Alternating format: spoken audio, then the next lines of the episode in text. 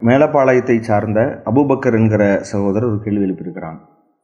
நான் ஒரு ஹோட்டலில் சமையல் வேலை செய்து வருகிறேன். அங்கு அதிக அளவில் அஜினமோட்டோவை பயன்படுத்தி வருகிறார்கள். இங்கு நான் வேலை பார்ப்பது மார்க்க அடிப்படையில் கூடுமா என்கிற கேள்வி எழுப்பியிருக்கிறாங்க அஜினமோட்டோ என்பதை பொறுத்தவரை சைனா சால்ட் அப்படின்னு சொல்லப்படுகிற அதனுடைய மூலப்பொருள் என்ன அப்படின்னு நம்ம பார்த்தோம்னா அதுவே அந்த பொருளுடைய பெயர் கிடையாது. அது அதை உற்பத்தி செய்கிற கம்பெனியினுடைய பெயராகத்தான் அஜினமோட்டோ என்பதை நாம் பார்க்குறோம். அதனுடைய மூலக்கூறு என்ன அப்படின்னு நாம் பார்க்குற போது மோனோசோடியம் குளோட்டோமேட் என்கிற அந்த ரசாயன உப்பை தான் அஜினமோட்டோ என்கிற பேக்கேஜில் நாம் பார்க்குறோம். இதை பொறுத்தவரை இது இந்த வகையிலான ரசாயனம் என்பது நம்முடைய உடல்லையே உற்பத்தி ஆகக்கூடிய ஒன்றாகவும் நாம் சாப்பிடுகிற பல்வேறு உணவுப் பொருட்களில் தக்காளி நம்ம என்னென்னலாம் சாதாரணமாக அன்றாட உணவில் பயன்படுத்துகிறோமோ அதில் ஒரு குறிப்பிட்ட அளவில் சிறிய அளவில் ரசாயனம் என்பது இருக்கத்தான் செய்கிறது.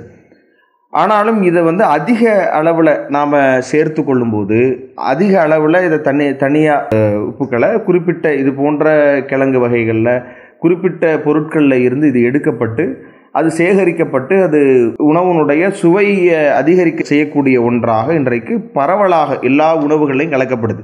முக்கியமாக நாம் பார்க்கிற போது அந்த சைனாவிலிருந்து இன்றைக்கு வருகிற அந்த சைனீஸ் ஃபுட்டு என்று சொல்லப்படுகிற அந்த ஃபாஸ்ட் ஃபுட் வகையில் இருக்கக்கூடிய அந்த உணவுகள் அனைத்திலையுமே இது அந்த சுவை கூட்டியாக சேர்க்கப்பட்டு கொண்டிருக்கிறது. இது அதிக அளவில் நாம் உட்கொண்டு கொண்டிருக்கிறோம்.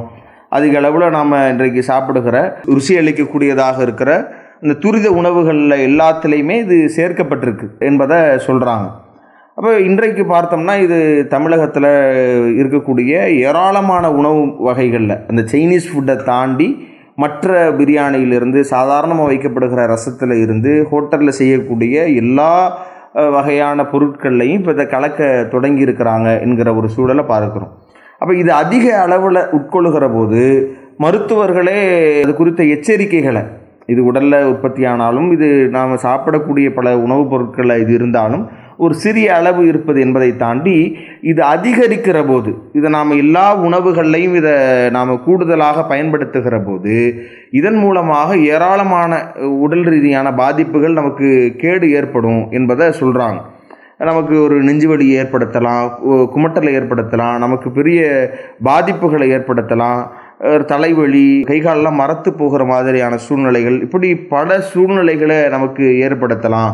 இதனுடைய பக்க விளைவுகள் என்பது இந்த பொருளுக்கும் ஒரு பக்க விளைவு இருந்தாலும் ஒரு சிறிய விளைவுகள் என்பதை தாண்டி கடுமையான பின் விளைவுகளை ஏற்படுத்தக்கூடிய ஒன்றாக இது இருக்கிறது என்பதை மருத்துவர்கள் எச்சரித்திருக்கிற போது இது போன்ற அந்த விஷயங்களை குழந்தைகளும் பலவீனமானவர்களும் முதியவர்களும் மற்றவர்களும் சாப்பிடுகிற உணவுப் பொருட்களில் இதை வந்து ஏன்னா ஒரு அளவில் எல்லா உணவுப் பொருட்களையும் கல கலக்கிற போது அதிக அளவில் சொல்லப்பட்டிருக்கிற அளவை விட அதிக அளவில் அது கலக்கப்படுகிற போது அதுவே விஷமாக மாறுகிற ஒரு சூழ்நிலை இருக்கிறது என்கிற நிலையில் அதை எல்லாத்துலேயும் அதிகமான முறையில் கலக்கிறார்கள் என்றால் அப்போ ஒரு நிறுவனத்தில் நாம் பணி செய்கிற போது அந்த நிறுவனம் இப்படி மக்களுக்கு தீங்கிழைக்கக்கூடிய பொருளை அதை தீங்கிழைக்கக்கூடிய விதத்தில் அதை செய்து கொடுக்கிறார்கள் என்கிற போது நாம் நம்ம அதிலிருந்து விலகிக்கொள்ளத்தான் வேண்டும்.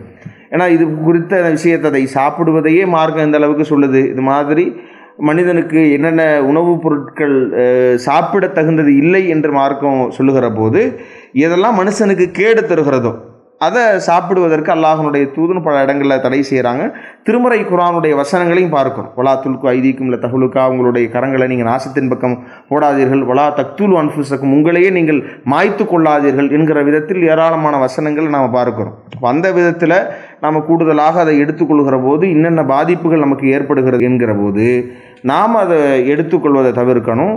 அதை அதிகமாக உணவில் பயன்படுத்துகிற ஒரு சூழல் இருந்தால் அதை நம்ம சொல்லி அந்த நிறுவனத்தில் அதை தவிர்க்க சொல்லலாம்.